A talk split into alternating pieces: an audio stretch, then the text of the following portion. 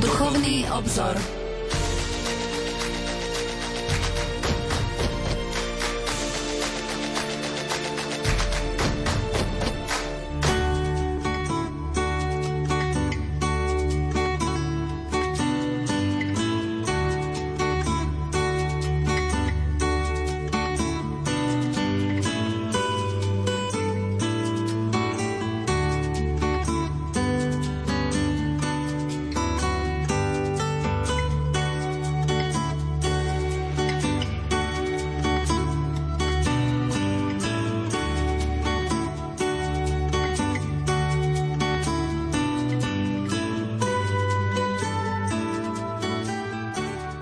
Pane Ježišu Kriste, pravé svetlo, Ty osvecuješ každého človeka, lebo chceš spasiť všetkých ľudí.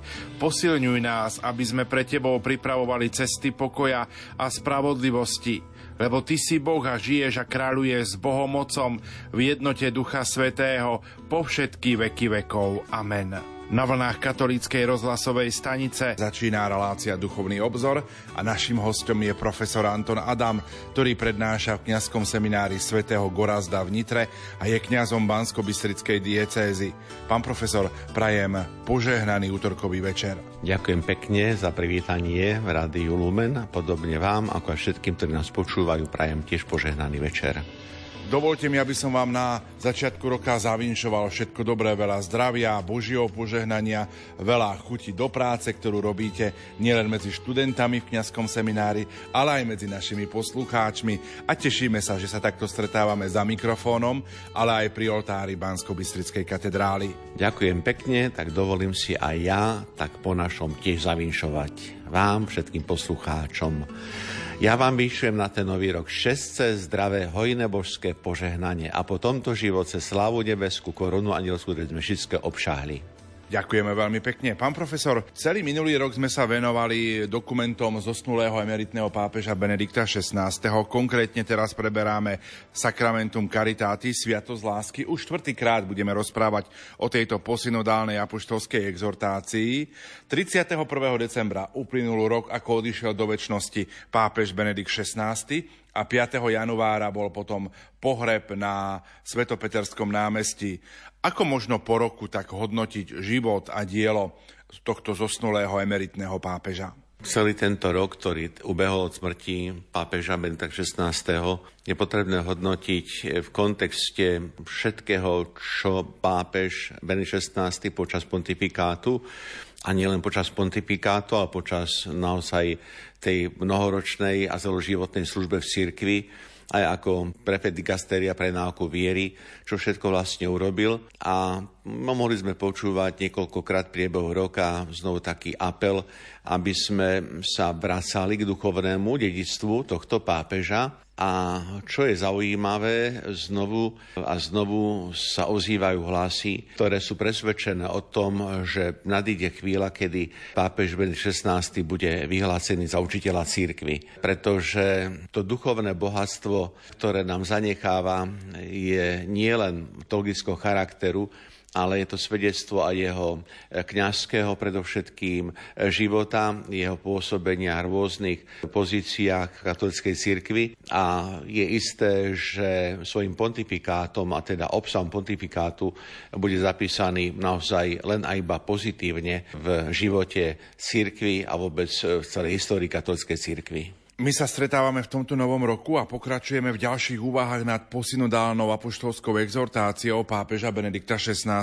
Sacramentum Caritáty, Sviatosť lásky, ale pre osvieženie pamäti pripomeňme našim poslucháčom, aké témy rezonovali v tejto našej relácii pred Vianočnými sviatkami. Predsa je to len mesiac, aby sme im trošku pripomenuli, o čom sme spolu rozprávali. Aj samotná skutočnosť, že nad témou exhortácie Sviatosť lásky sa stretávame už po štvrtý raz, eh, svedčí o veľmi širokom obsahu tejto exhortácie a o veľmi širokom aj spektre tém, ktoré pápež Benedikt XVI otvoril a ktorým sa venoval tejto exhortácie posynodálnej. V mesiaci decembri sme venovali pozornosť vzťahom medzi Eucharistiou a ďalšími sviatosťami.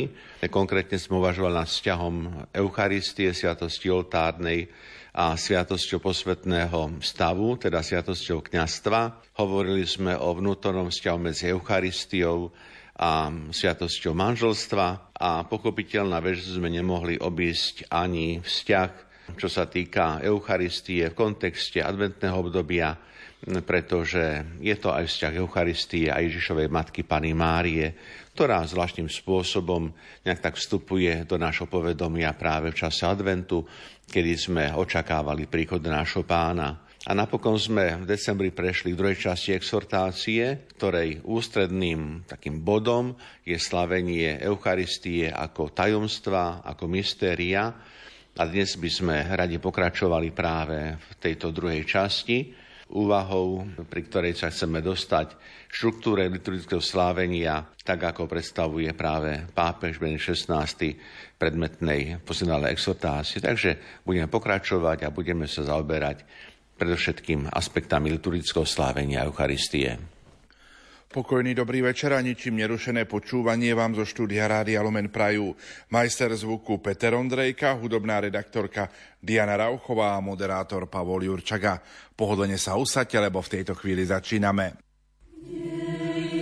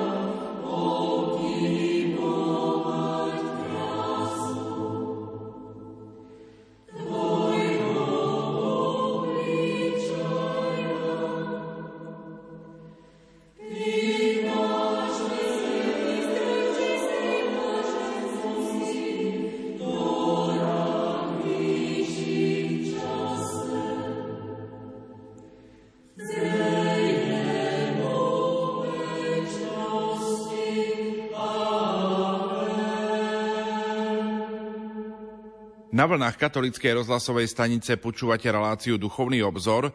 Venujeme sa posynodálnej apoštolskej exhortácii pápeža Benedikta XVI.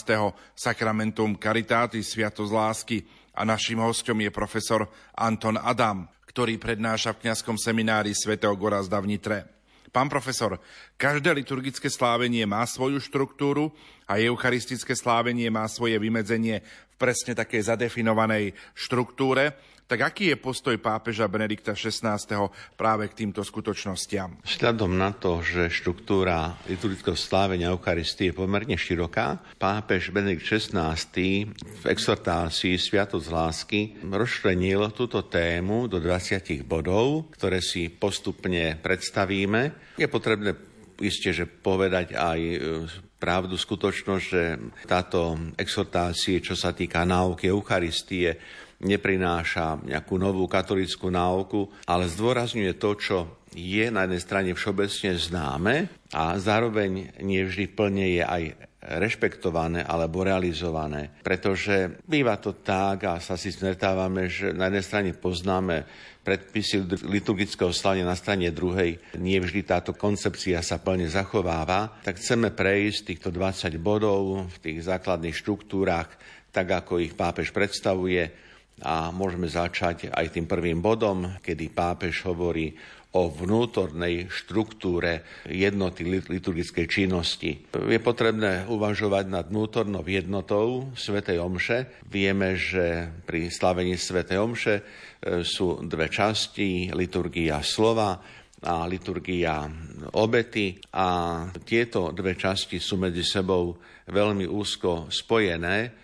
Isté, že hovoríme a poznáme aj tie úvodné obrady, konečnom dôsledku záverečné obrady. To všetko tvorí jediný celok bohoslúžby a samotná liturgia slova, ktorá je prvou časťou, vedie k Eucharistii ako k svojmu vlastnému cieľu. Takže to liturgické slávenie, ktoré začína Božím slovom, nie je samoučelné, ale naozaj plní, tak povediac, úlohu prípravy k samotnému sláveniu Eucharistie tom Božom slove, ktoré počúvame, ktoré sa číta, e, máme možnosť si uvedomiť istý kontext, vzťah, aby sme Božie slovo správne pochopili, prijali. Je potrebné, pripomína pápež Beni 16 počúvať to slova, prijímať v cirkevnom duchu a vo vedomí práve tejto jednoty s eucharistickou sviatosťou. Čo pripomína pápež a je dobre si to všimnúť a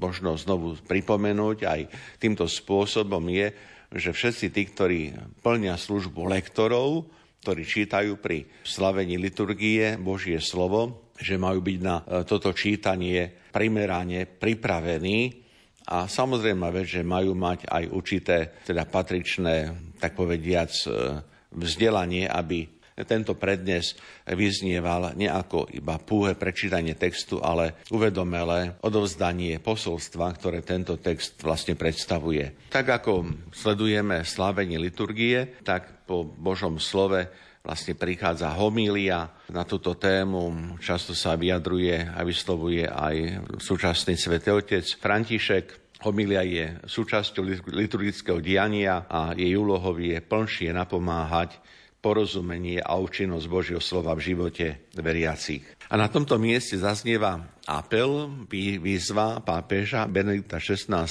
ku kňazom, aby sa dobre pripravovali na homílie, pričom sa nemá zabudnúť na katechetický charakter teda homília nie je iba slovo, ktoré má odznieť a nemôže byť chápané, nesmie byť chápané ako vyplnenie nejakého času, ale homília má katechizovať, má pozbudzovať, má vzdelávať, má poučovať. A samozrejme že homília má aj exhortatívny charakter, to znamená, má vysvetľovať. Ak takto pápež Benedikt XVI hovorí o homílii, je pochopiteľné, že pozýva všetkých nás, predovšetkým kňazov, biskupov, teda tých, ktorí prednášajú homíliu, aby práve zohľadňovali tento dvojitý charakter homílie, to znamená charakter katechetický, ale aj charakter, kde sa vysvetľuje a kde sa v podstate aj obhajuje pravda Božieho slova. Pápež zvláštnym spôsobom odporúča aby sa v homíliách venovala pozornosť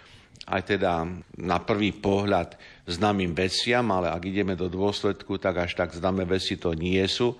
A tak odporúča, aby sme venovali pozornosť predovšetkým vyznaniu viery, aby sme ho rozoberali, aby sme venovali mu pozornosť, aby sme hovorili o slávení kresťanského tajomstva a v neposlednej miere hovorí o prepojení kresťanského života s Kristovým životom, kedy pochopiteľná vec, kresťan ako Kristov svedok má svedčiť o Kristovi ako o svetle v tomto svete a napokon zdôrazňuje pápež Benedikt XVI úlohu a poslanie kresťanskej modlitby. Modlitby, ktorá je iste osobná, ale aj modlitby, ktorá je verejná. Modlitby, ktorá má niekedy charakter vyslovne osobného vzťahu k Bohu a niekedy je to modlitba, ktorá má charakter aj úradnej modlitby cirkvi. Tak na to všetko pápež upozorňuje, pripomína, povzbudzuje nás, aby sme týmto spôsobom venovali pozornosť modlitbe tak osobnej, ako aj modlitbe cirkvi. Pán profesor, prvé tri body posynodálnej apoštolskej exhortácie sa zaoberajú liturgickou štruktúrou v prvej časti liturgického slávenia, liturgii slova. Ale čo zdôrazňuje pápež Benedikt XVI, keď hovorí o tej ďalšej časti liturgického slávenia, o bohoslužbe obety? V tejto ďalšej časti pápež Benedikt XVI ďalej tak v jednotlivých bodoch predstavuje jednotlivé úkony, ktoré sú späté práve s liturgiou obety. Tak v bode 47. exhortácie Sviatosť lásky predstavuje prinášanie darov. Hovorí, že je to gesto, v ktorom nachádzame veľký význam, pretože na oltár prinášame obetné dary, chlieb a víno a to predstavuje vlastne celé stvorenie prijaté Kristom vykupiteľom, aby bolo premenené a prednesené Otcovi. Pretože tieto obetné dary chleba a vína sa stanú Kristovým telom a Kristovou krvou a hovorí im pápež Benedikt XVI, aby toto gesto prinášania obetných darov chleba a vína sa prežívalo v jeho autentickom význame, je potrebné, aby bolo sprevádzané autentickými prejavmi a pripomína a zároveň upozorňuje, že sa máme vyhýbať pri prinášaní obetných darov akýchkoľvek nevhodných doplnkov. Žiaľ, keď sledujeme častokrát slávenie liturgie, tak e, stáva sa, že to prinášanie obetných darov je sprevádzané aj doplnkami, ktoré naozaj nemusia a nemajú byť.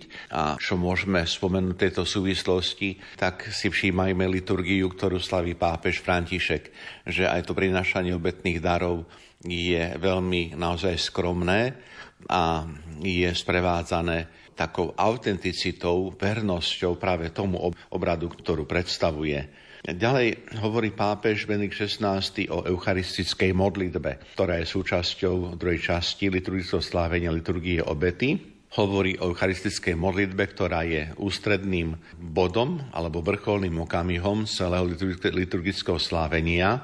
Vieme, že sú rozličné eucharistické modlitby v rímskom misáli a sú nám odovzdané ako odkaz živej tradície církvy a aj na tomto mieste hovorí pápež Benedikt XVI, že je dobre si všimnúť tieto eucharistické modlitby v širších súvislostiach, hovoriť o nich, aby veriaci vedeli oceniť nie samotnú eucharistickú modlitbu, ale aby vedeli oceniť predovšetkým vnútorný obsah eucharistickej modlitbe. Nasleduje potom obrad pokoja, o ktorom hovorí pápež Benedikt XVI.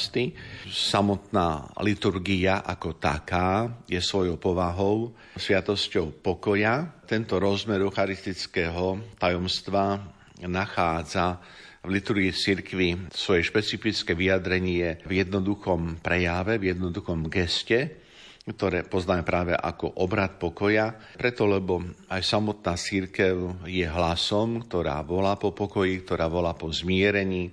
Církev vyzýva veriacich k modlitbám za pokoj, za mier a preto je v liturgii toto gesto prejavom túžby, aby všetci ľudia žili v pokoji, aby sme prosili všeobecne za pokoj a dobro. Pritom poukazuje pápež Benedikt XVI aj na slova apoštola svätého Pavla, ktoré píše Efezanom, kde povzbudzuje k uvedomovaniu si prítomnosti Krista, ktorý je náš pokoj.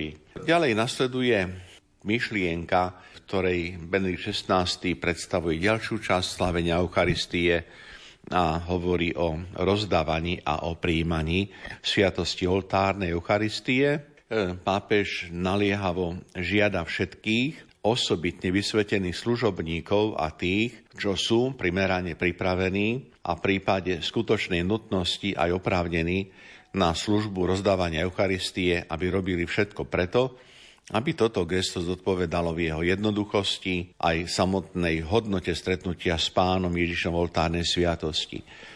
Čo je potrebné si všimnúť a zdôrazniť, že keď pápež 16. hovorí o rozdávaní svetopríjmania, tak apeluje na to dôstojné rozdávanie a prejav nie len pre, na samotných kňazov, alebo teda vysvetených služobníkov, ale ako sme si všimli, dotýka sa aj mimoriadných rozdávateľov svetopríjmania.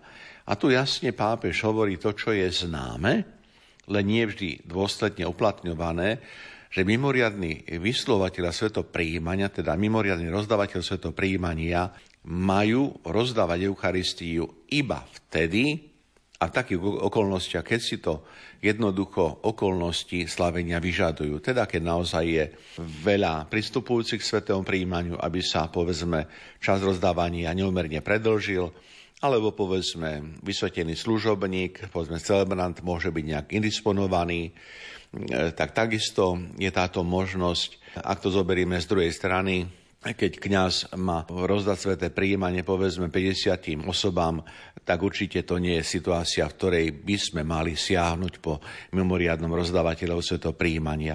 To sú možno pre niekoho nepodstatné veci, ale z pohľadu slavenia liturgie je to veľmi podstatná skutočnosť a k tomu pápež e, povzbudzuje, aby sme boli aj na tieto témy veľmi citliví. Čo ešte by som raz zdôraznil, keď sa dotýkam témy mimoriadných rozdávateľov svetov príjmania, stále ešte totiž sa môžeme stretnúť s určitým typom ľudí, ktorí povedzme už prichádzajú k svetovom príjmaniu a keď zbadajú, že v tom ich rade rozdá sveté príjmanie mimoriadný rozdávateľ, teda laik, tak majú tendenciu sa presunúť do radu, kde rozdáva kňaz. Naozaj to nie je o osobe, ale je to o samotnej podstate Eucharistie, pretože príjmame Krista a čo príjmeme z rúk mimoriadného rozdávateľa či kniaza, tak je to vždy jedno a to isté. Takisto hovorí pápež o potrebe náležitej pozornosti po prijatí Eucharistie. Predovšetkým je to osobná modlitba, osobné vďaky vzdávanie. Aj z tohto dôvodu si všímame, že po skončení rozdávania sveto prijímania eh, je zvyčaj zachovať eh, primeraný čas ticha. To nie preto, aby si odpočinul pán organista alebo pani organistka, alebo kňaz je to preto, aby sme mali čas bezprostredne po svetom príjmaní poďakovať za prijatý dar živého Krista. No potom, keď príjmame požehnanie, tak zvyčajne ľudia odchádzajú hneď po požehnaní a tento priestor si už ľudia nevytvoria. A napokon pápež Benedikt XVI hovorí o tom záverečnom naplnení pri eucharistickom slávení a to je prepustenie ľudu, chodte v mene Božom alebo chodte. Svetom sa skončila, keď kniaz teda prepustí liturgické sromaždenie a v tom prepustení idte v mene Božom, či chodte v pokoji, je potrebné zachytiť tak medzi slavenou svetovou mšou a samotným kresťanským poslaním vo svete. Teda choďte v mene Božom, choďte v pokoji, nie o tom, že máme svetý pokoj, že niečo skončilo a je to vybavené, ale naopak hovorí pápež vnímať a rozumieť práve tomu vzťahu medzi Eucharistiou a poslaním, ktoré kresťan vo svete má, pretože my všetci sme a máme sa stávať misionármi Božieho slova a učenia teda to, čo prijímame počas liturgického slavenia, máme odovzdávať ďalej ako svedectvo nášho života a svedectvo aj našej osobnej viery. My si v tejto chvíli opäť trochu zahráme a po pesničke budeme v našom rozprávaní pokračovať.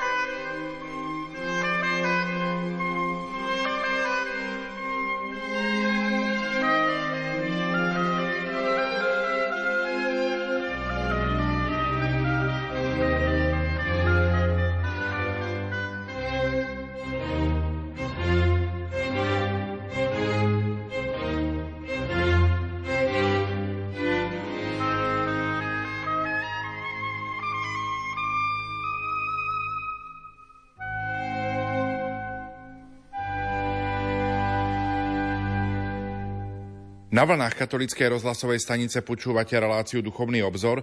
Našim hostom je profesor Anton Adam, ktorý prednáša v kňazskom seminári svätého Gorazda v Nitre a je kňazom Bansko-Bystrickej diecézy. Pán profesor, posuňme sa v našom rozprávaní ďalej. Ďalšie body sa vzťahujú na rozličné aspekty účasti na liturgickom slávení. Približme si aj tieto skutočnosti, prosím. V 52.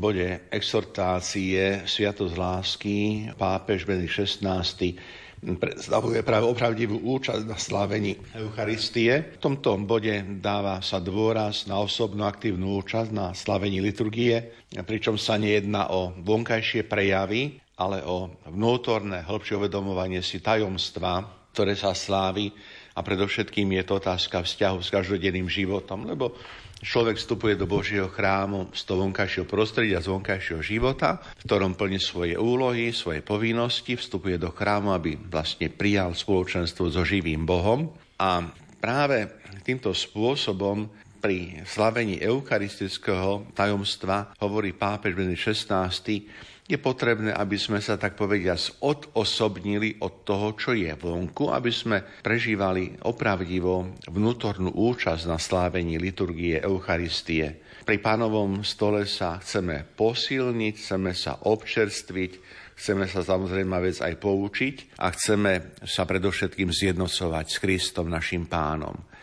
Ako sme už niekoľkokrát hovorili v našich reláciách, keď rozprávame o Eucharistii, v tých rôznych aspektoch, tak Eucharistia nás jednocuje nielen s Ježišom, ale nás jednocuje aj navzájom a v konečnom dôsledku pápež Benedikt XVI tejto exhortácii Sviatosť lásky aj tejto téme sa niekoľkokrát vyjadril.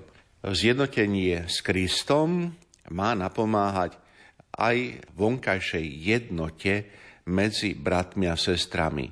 Nie je to iba slogan, niečo, čo je zaužívané, ale je to oprávnená požiadavka, aby tí, ktorí sú spojení s Kristom, povedzme pri slavení liturgie Sv. Omše, dokázali byť v jednote so všetkými ľuďmi aj v tom vonkajšom priestore. Potom nasleduje ďalší bod, ďalšia téma pápežovej úvahy pri exhortácii Sviatosť lásky, keď hovorí o účasti na slavení Eucharistie v kontexte a v korelácii s kňazskou službou. Na tomto mieste pripomína vlastne postavy, respektíve tých, ktorí primárne vedú liturgické slávenie, teda je to predovšetkým biskup, ale samozrejme vec aj kňaz. Hovorí o službe diakona, ktorý vlastne pomáha pri liturgickom slávení a hovorí o úlohách, ktoré diakon pri slávení má plniť aj pred samotným slávením, aj počas slávenia. Takže môžeme si pripomenúť službu diakona, ktorý má e, úlohu pripraviť oltár k sláveniu liturgie. Vieme, že diakon číta evanielium, prípadne môže predniesť teda homíliu, teda môže kázať a diakon je aj riadným vyslovateľom Eucharistie, teda rozdávateľom Eucharistie. Vo vzťahu k týmto služobníkom, viazaným na sviatosť posvetného stavu, sa pripájajú k službe aj iní, ktorí posluhujú, pričom pápež vyzdvihuje, že ak medzi posluhujúcimi pri slavení eucharistickej liturgie sú prítomní reholníci, reholníčky, tak je to veľmi chválihodné a pokopiteľná vec, že zvláštnym spôsobom vyzdvihuje aj účasť pripravených lajkov. Čo je podstatné, pápež niekoľkokrát zdôraznil v tejto exhortácii, keď hovorí o lajkoch, že majú byť pripravení. Teda nemalo by to byť také, že je to niečo náhodné, ale lajci, ktorí sú permanentne k tomu pripravovaní, formovaní a potom takáto služba má naozaj ten charakter, ktorý liturgické slávenie si vyžaduje. Ďalej hovorí o ďalšom veľmi vážnom bode, aspekte slávenia, keď hovorí o inkulturácii. Čo to znamená? Druhý Vatikánsky koncil v niekoľkých dokumentoch a predovšetkým konštitúcii o posvetnej liturgii Sacrosanctum Concilium hovorí o účasti aktívnej účasti veriacich na slavení liturgie, aby sa napomohlo zapojenie teda veriacich, laikov do tohto slávenia, tak je možné a potrebné vytvoriť priestor na niektoré prispôsobenia vlastne rozličným kontextom a kultúram. To znamená, že liturgia môže a má e, rešpektovať aj niektoré miestne, teda kultúrne zvyky, ale čo je podstatné, Neznamená to, že by mohol teda celebrant, ten, ktorý slaví liturgiu Eucharistie, robiť nejaké svojvoľné úpravy v liturgii. Tu iba tak trošku na priblíženie, tak môžem spomenúť, že zvlášť teda v krajinách, kde v afrických krajinách je veľmi často pri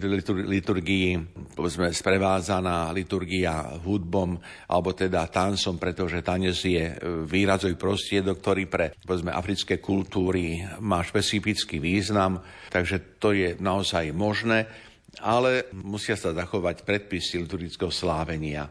To zvlášť pápež zdôrazní, že tie tak povediac doplnky, ktoré sú možné vzhľadom na rozmanitosť kultúry, nemôžu byť mimo rámec predpisov, ktoré striktne stanovuje církev ako taká vo svojich základných dokumentoch magistéria. Vieme, že pápež Benedikt XVI venoval pozornosť aj komunikačným prostriedkom.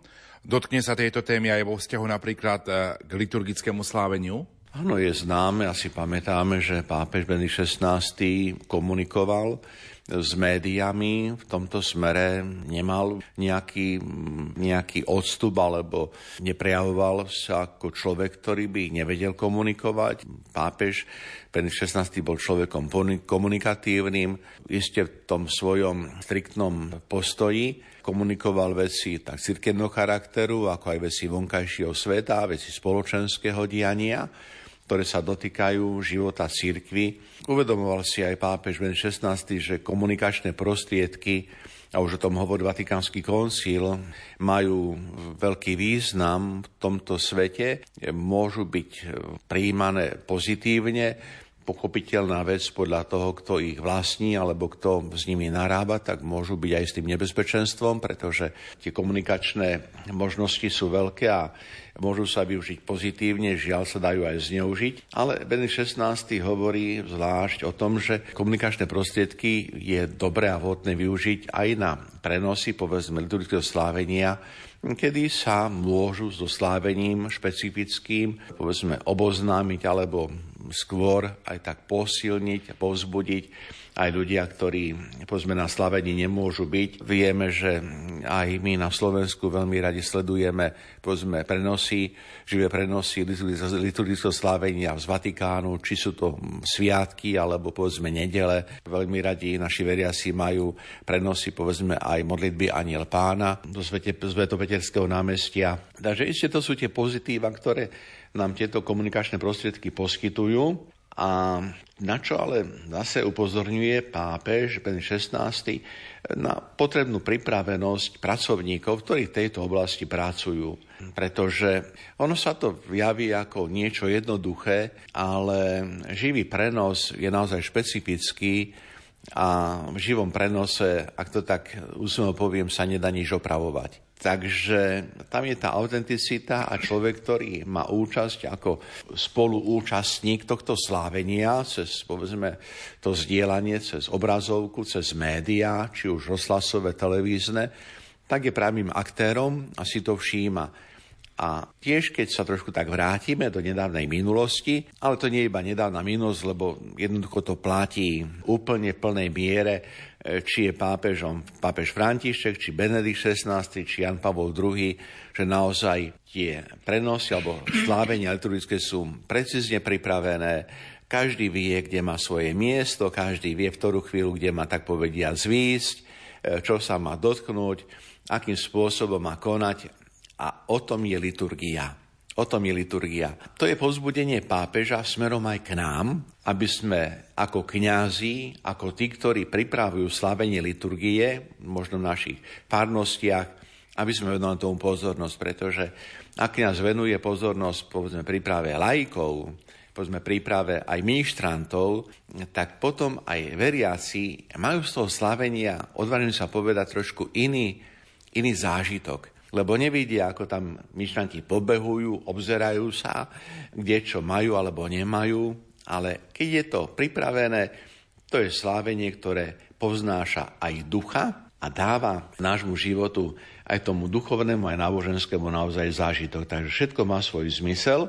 Sveta Omša svojím spôsobom hovorí pápež Benedikt XVI má byť vlastne príkladnou. To je pekné, to sa mi tak páči, keď hovorí, že, že to, čo sa vysiela, tak to má byť takým príkladom. Pozerám, vidím, vnímam a beriem si z toho príklad, ako to urobiť. A preto je potrebné, aby sa liturgia slavila s dôrazom na zachovanie predpisov, lebo tá autenticita je naozaj dôležitá. V neposlednej miere pri tomto bode, keď hovorí o účasti komunikačných prostriedkov, tak ešte upozorňuje pápež na jednu skutočnosť, že máme dbať na to, aby liturgické slávenia, ktoré preberajú komunikačné prostriedky, aj boli slavené na primeraných miestach, pretože to je tiež jedna zo stránok, ktorým treba venovať pozornosť. Aj v tejto dobe je to aktuálna otázka vlastne vzťahu, akým spôsobom slávime, akým spôsobom v konečnom dôsledku aj aktivizujeme komunikačné prostriedky k tomu, aby vlastne prenášali a vysielali nami slávenú liturgiu.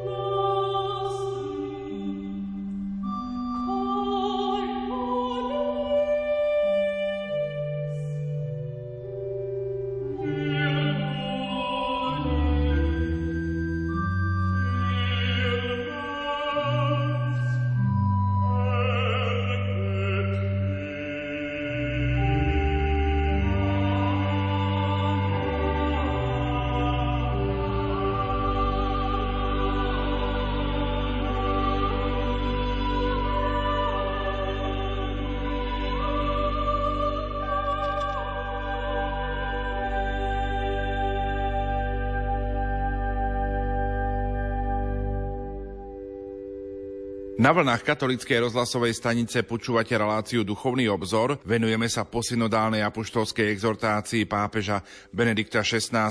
Sacramentum Caritatis Sviatosť lásky a našim hostom je profesor Anton Adam, ktorý prednáša v kňazskom seminári svätého Gorazda v Nitre. Pán profesor, ktorým aspektom sa ďalej venuje pápež Benedikt XVI vo vzťahu k Eucharistii? Doteraz sme hovorili o, možno tak by som to nazval, takých tých vnútorných aspektoch, ktoré sú spojené s liturgickým slávením. A ďalej sa pápež dotýka ďalším aspektom, ktoré možno skôr tak vnímame z toho akoby kontextu alebo vzťahu takého presahu z toho vonkaj, z tej vonkajšej sféry do toho vnútra. Spomeniem najskôr to, čo hovorí pápež Benedikt XVI o participácii chorých na liturgickom slávení. Pretože je potrebné venovať permanentne, čo sa týka vzťahu církvy chorým, pozornosť tým, ktorí z rôznych teda dôvodov zdravotných ťažkostí pre chorobu alebo inú telesnú dispozíciu jednoducho sa nemôžu zúčastniť na Svetej Omši a tak um, pápež apeluje, aby chorým, nemocným sa zabezpečila možnosť pristupovať často k Eucharistii a hovorí veľmi konkrétne, či už je to doma alebo či je to v nemocnici, církev má byť citlivá v službe svojich služobníkov, aby chorí túto možnosť naozaj mali, pretože viem aj, aj nám známe kňazom, ktorí pastoračne sme pôsobili, či pôsobia, že pre chorých, ktorí sú iba doma na lôžku, jednoducho, pre ktorých nie je možnosť ísť do Božieho chrámu, tak Eucharistia je veľkou posilou.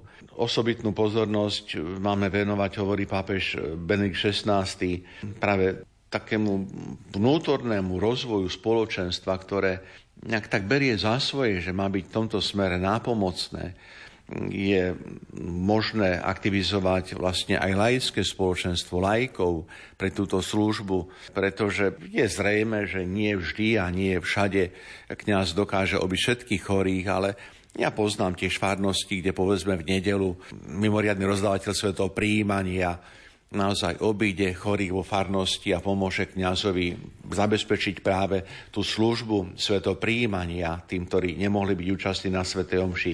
Tak to sú iniciatívy, ktoré sú a ja verím, že tieto iniciatívy sa v našich farnostiach budú ďalej rozvíjať, eh, lebo sú to skôr také lastovičky, ale je dobré, že to je a môžeme o tom hovoriť. A je dobré, keď aj eh, slovami pápeža Benedikta XVI. si uvedomujeme potrebu tohto rozmeru takejto služby. Ďalej hovorí o príjmaní Eucharistie, kde táto sviatosť má napomáhať ďalšiemu rozvoju kresťanského života a zvlášť všíma povedzme ľudí, ktorí prijímajú sviatosť birmovania, pretože sviatosť birmovania nie je sviatosťou rozlúčenia s církvou, ale je to sviatosť, ktorá umocňuje to povedomie, kresťanský život s kresťanským spoločenstvom. Rád spomínam pána arcibiskupa Kmeďka, nitrianského arcibiskupa, ktorý, keď hovoril birmovancom a venoval potom birmovancom, tak hovoril o nich ako o kristových bojovníkoch v tom najpozitívnejšom mysle slova. Naozaj človek, ktorý prijíma dary Ducha Sveto, Sviatosti birmovania, je človek, ktorý neodchádza z Božieho chrámu, ktorý neodchádza z priestoru církvy, ale je viditeľný v tej cirkvi ako ten, ktorý obhajuje Krista, ktorý aj svoj osobný život sprevádza takým zápasom o autenticitu Krista. Takto všetko si pápež Benedikt XVI všíma a my máme na tom účasť. A z tejto pozície vzťahu Korím prechádza pápež Benedikt XVI aj k starostlivosti o väzňov. Vieme, že návšteva väznených, tí, ktorí sú v žalári, je jedným zo skutkov telesného milostredenstva a hovorí pápež Beny XVI, že aj tí, ktorí sú pozbavení vzhľadom teda na svoje delikty, nejak tej osobnej slobody, sú väznení, tak ale majú právo zažívať blízko cirkevného spoločenstva. Ja viem, že tá mienka ľudí je rôzna, nie všetci sme s tým stotožnení, ale je pravdou, že Kristus neprišiel iba pre spravodlivých, prichádza pre hriešnikov. Ten dotyk Božej lásky hriešnici naozaj zažívajú veľmi intenzívne a tak aj väzni, ktorí sú teda pozbavení slobody, hovorí pápež, majú mať umožnený dotyk s Kristom práve cez príjmanie Eucharistie. A zasitujem slova, ktoré Benedikt XVI hovorí, keď e, citujem, žiadam diecézy, aby v rámci možnosti investovali sily do pastoračných aktivít zameraných na duchovnú starostlivosť o uväznených. Vzhľadom na situáciu, ktorú máme aj na Slovensku, tak pochopiteľná vec, že v rámci možností táto starostlivosť, čo sa týka Eucharistie a slavenia liturgie, je zabezpečená, pretože fungujú teda aj duchovní v správe teda väzenských zariadení a e, toto slovo pápeža môžeme považovať za isté slovo, ktoré sa naplňa, pochopiteľná vec, že môžeme ďalej túto službu rozvíjať. A tí, ktorí sú zodpovední za tento druh pastorácie, pochopiteľná vec tak aj činia. Ďalej sa pápež dotkne ďalšej témy, ktorá je živá, aktuálna, aj v našich časoch, hovorí o Eucharistii alebo účasti na Eucharistii a o migrantoch. Ľudia migrujú. Pápež vyjadruje veľké poďakovanie všetkým, ktorí venujú pastoračnú starostlivosť, tým, ktorí z rôznych príčin musia opustiť svoje domovy, svoju rodnú krajinu a e, ak je možné, tak naozaj sa hľadajú možnosti liturgického slávenia podľa ich vlastného obradu. To sme mohli si všimnúť aj v čas, nedávnych časoch, či už hovoríme o migrantoch, povedzme, teda z Ukrajiny, či hovoríme o migrantoch z Iraku, Sýrie a ďalších krajín, tak e, Bohu vďaka Církev na Slovensku pre tieto aktivity má zodpovednosť a môžeme povedať, že tieto slova pápeža Benedikta XVI. nachádzali a našli naozaj taký účinný spôsob naplnenia aj v tých našich podmienkach. Možno zase jedna poznámočka, ktorá je dobré si všimnúť.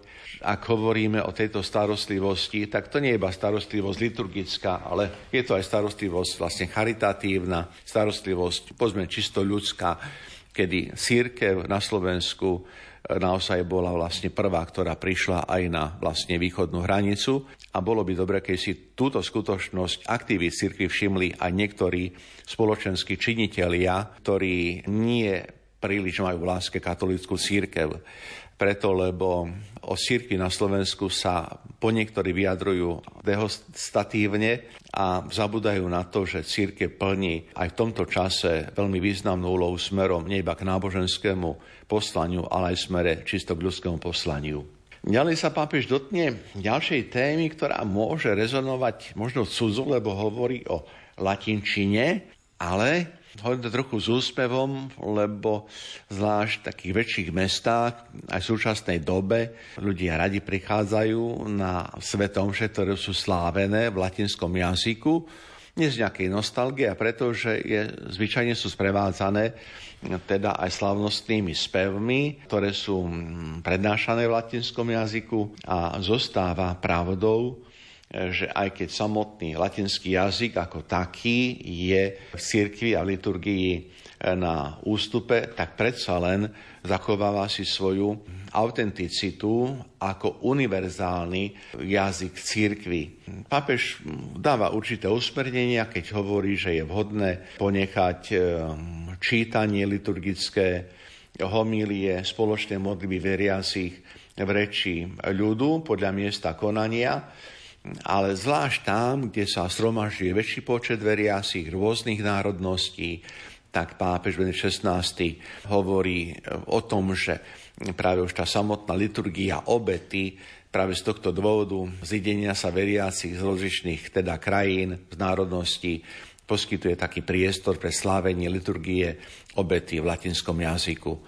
A tí, ktorí sú skôr narodení, ako to povieme, tak e, vedia e, to doceniť a vedia, o čom hovorím, pretože ako náhle máme svetomšu v latinskom jazyku, tak tak povedia sa vieme orientovať a vieme, kde sa nachádzame. Takže to je tiež taký dôvod aj praktický, pre ktorý hovorí pápež Benedikt XVI o latinskom jazyku.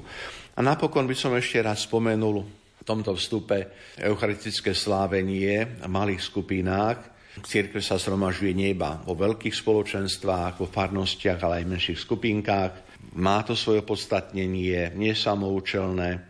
Je podstatné poukázať na spoločenstva, ktoré majú rôzny charakter, ktoré sa prezentujú rozličnými charizmami a práve tieto majú slúžiť k vzájomnému zjednocovaniu.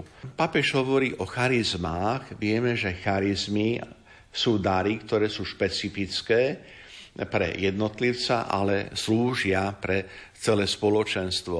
A to je práve táto pravda, o ktorej hovorí pápež Benedikt XVI.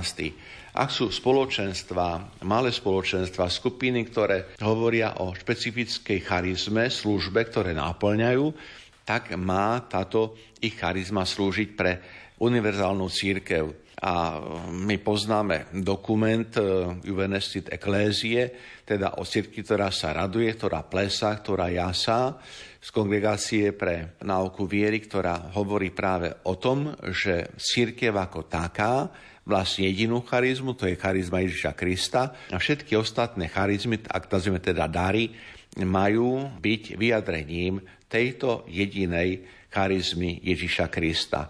A to je ten dôvod, pre ktorý aj Benedikt XVI hovorí, že slávení liturgie malých spoločenstva, ktoré nosia svoje špecifické charizmy, majú poslúžiť pre posilnenie jednoty celej katolíckej církvy.